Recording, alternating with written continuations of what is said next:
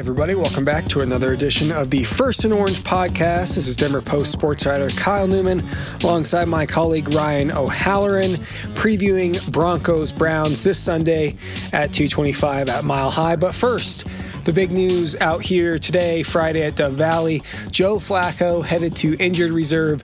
That will end his season and, hey, maybe even his Broncos career. Yeah, it might be. Um, you know, if I was them, I probably would take that cap hit of 13.6 million and say, hey, we're moving on. Take you through the time frame for Flacco, which Vic Fangio provided, sort of confirming every all of our reporting this week is that it wasn't a four to six injury, four to six week injury. It was a longer one, and as he said, it could have been six weeks of doing nothing, then practice for two weeks before you can be able to play. He goes, it could have been an eight week injury where you then another week. So he goes, you guys can do the math. Well, the math is simple. He would not have been available to play another game this year. And so IR made a lot of sense. Do it now because you need to call up Brett Rypien. You know, they only had one healthy quarterback on the roster. So, you know, Vic said that Flacco has been around the building this week, sat in the meetings and stuff, and said that, you know, he's not experiencing a lot of discomfort, which surprises the doctors who've looked at the MRI. The MRI makes the decision for him. So Flacco down, Rypien up, Drew Lock in the bullpen, potentially. Brandon Allen starts. The lock thing, just for an explainer purpose, is once you start practicing off IR, you have three weeks to make a decision. That clock doesn't stop if you have a bye. So this would have been one week. Next week, when everybody's on vacation, would have been week number two. Then week number three. Then they would have had to make a decision. Now they can push that timetable back. I expect Drew to be on the active roster at some point um, late November, early December, and I expect him to start some games at the end of the season. That's the benefit of the Flacco injury. Take advantage of it by seeing what you got in lock. Rypien gets called up. Boise State guy, undrafted free agent. You uh, are writing about him for Sunday's paper. It's online now at denverpost.com. What were some of Brett's uh, thoughts?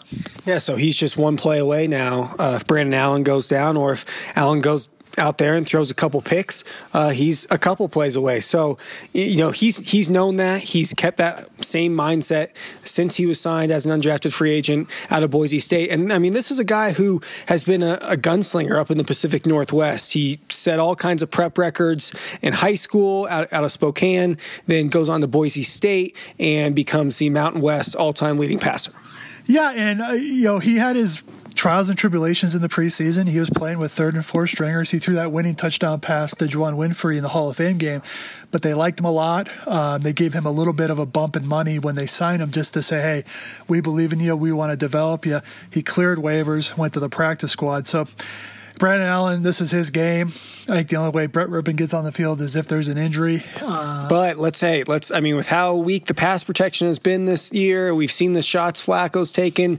Could be just one play. I mean, I, am not putting it too far out of the realm of possibility that he gets in this game due to injury. Well, I'm on Brandon Allen's side. I think he's. I think his mobility is going to be put to use.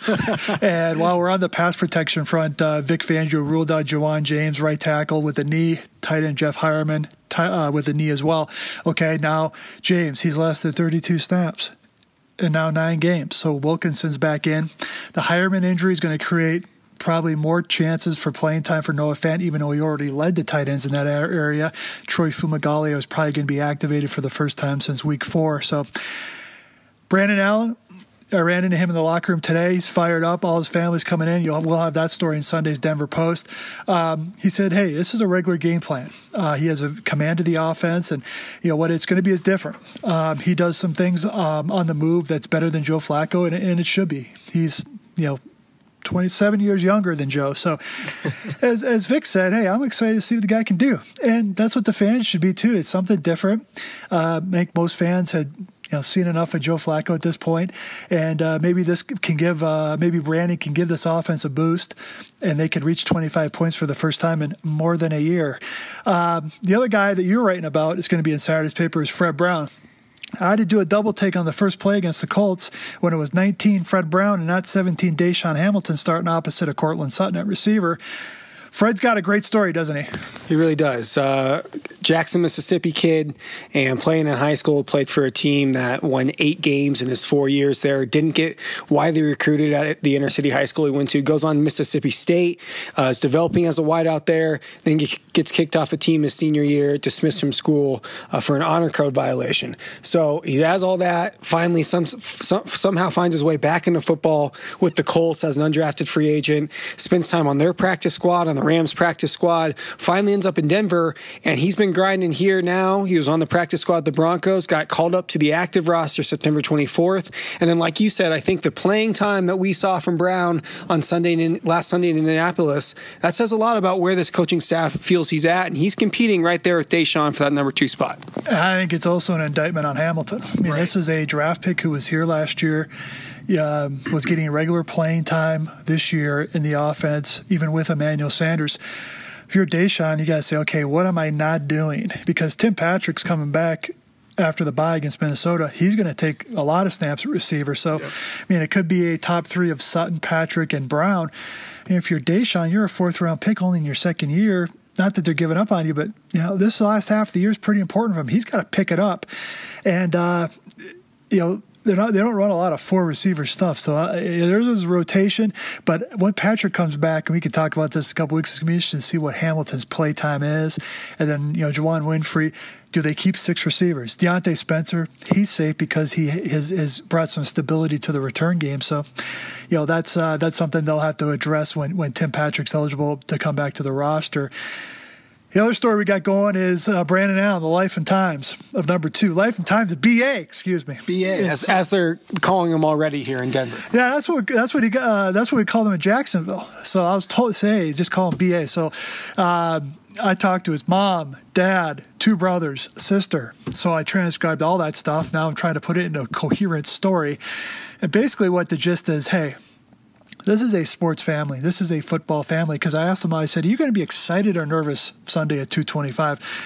And they all they all said, "Hey, this is we're going to be fired up." I mean, but he goes, they said they don't expect Brand to be overly nervous because one of the strengths of him as, a quarterback is his demeanor. He doesn't get a lot of stuff, doesn't let a, a lot of uh, stuff get to him. And you know, as Austin Allen, his brother who succeeded him at Arkansas, quarterback said, "It's you know you can't tell whether he threw four touchdowns or three interceptions." And they figure that's a strength is he can roll with the punches that will invariably come up, particularly if Myles Garrett is matched up against left tackle Garrett Bolles, and you know that's going to be uh, a bout of adversity as well. So.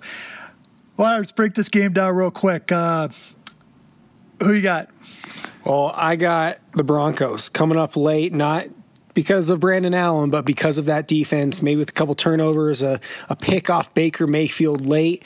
Uh, I mean, you mentioned the, the issues that Denver faces in Myles Garrett. He's got 10 sacks, tied for the NFL lead. Um, of course, the Browns got some weapons at wideout Jarvis Landry, Odell Beckham Jr., 1A and 1B. They got Nick Chubb in the backfield. Baker Mayfield, even though he's tied for the NFL lead in interceptions, having a bit of a sophomore slump, he's eligible to break out of that at any time. So, lots of moving parts here, but I see the Denver defense cinching down like it has since, you know, week four, or five ish, and helping this team get a W at, at Mile High. The Broncos are going to score more than 25 points for the first time this year. And that's a huge prediction. I mean, would you like to go to Vegas and wager on that? Because that, I mean, that's that's big right there. That ha- hasn't happened in what, 17 straight games? Yeah, uh, 18 would tie the team record from back in 92.